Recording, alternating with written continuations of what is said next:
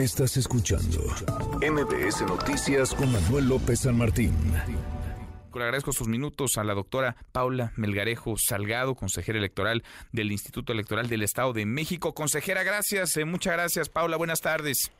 Hola, buenas tardes, Manuel. gracias. saludarte. Igualmente, qué gusto escucharte. Muchas gracias por estos eh, minutos listos para, para la jornada electoral. ¿En dónde están los, los retos, si es que los ves, eh, los puntos finos a cuidar de parte de la autoridad electoral este domingo 4 de junio, consejera?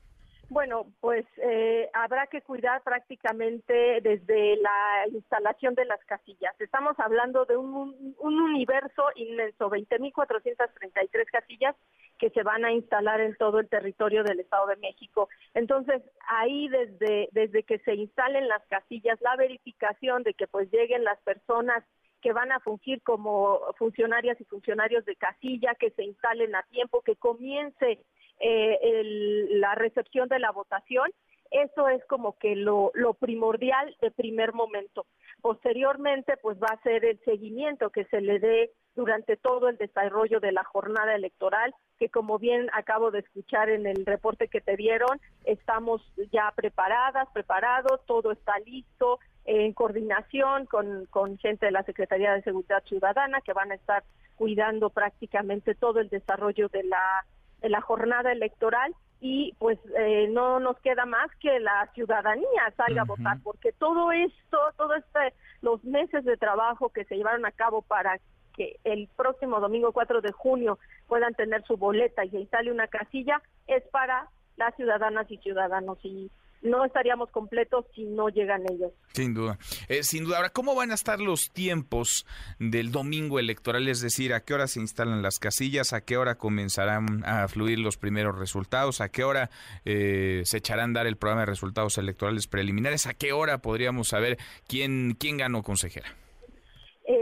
Eh, eh, eh, los, eh, las personas que van a fungir como servidoras en las mesas directivas de casilla arribarán a las siete y media a las, a las ubicaciones que además ya están publicadas las ubicaciones de las 20.433 y quien tenga duda de dónde va a ir a votar puede entrar a, la, a, nuestra página y ahí encuentra una, un logo que dice ubica tu casilla con eh, único, lo único que necesitas es con tu credencial, los cuatro dígitos de tu sección y ahí te va a decir el domicilio, está la fotografía del lugar en donde está tu, este, tu casilla para que vayan a votar. Eh, entonces, em, eh, a partir de las siete y media se empiezan a armar, se instala y a las ocho de la mañana se empieza a, a recibir la votación de las ocho a las seis de la tarde hasta eh, si ya no hay ningún elector formado y si pasan de las seis, pero todavía hay gente formada para votar hasta que vote el último elector. Eh, posteriormente se cierran las casillas, pero comienza el escrutinio y cómputo en la propia casilla. Empiezan a abrir, abre, se abre la urna y se empieza a contar y se eh, una vez que tengan ellos el cómputo, entonces eh, una persona del INE, un capacitador asistente electoral, le, tomará fotografía a la, al acta a través de una aplicación especial que es la que carga el PREP y el PREP eh, se va a echar a andar para esta ocasión a las 7 de la noche. A, partir de las 7 de la noche se abre el PREP con corte y, y actualizaciones cada 15 minutos.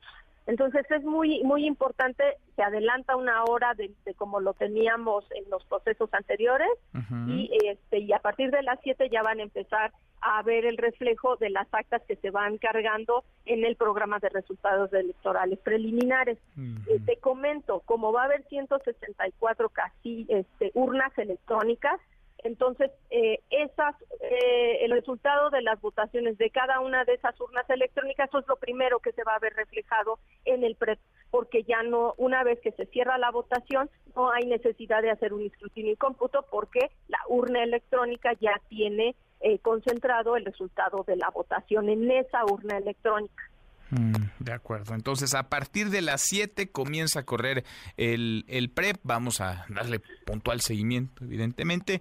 Y esa misma noche eh, podemos, eh, podremos conocer el nombre de la próxima gobernadora, consejera.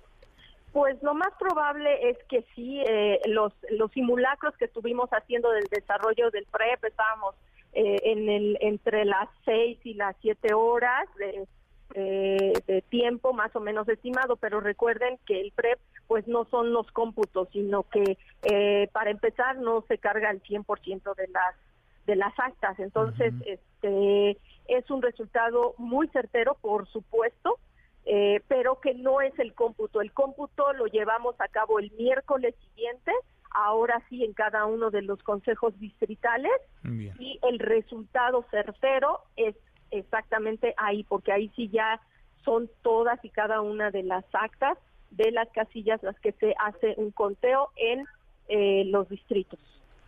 Bien, pues estamos eh, pendientes de lo que ocurre el domingo, eh, pegaditos a la pantalla para ver cómo se mueve el PREP y en comunicación con ustedes, los consejeros electorales, por supuesto también con quienes ahora están en silencio, estamos en veda electoral, pero seguramente saldrán el domingo luego del cierre de casillas. Esperemos que con responsabilidad a aceptar los resultados y con prudencia sobre todo los, los jugadores, los actores políticos. Consejera, muchas gracias, gracias por estos minutos.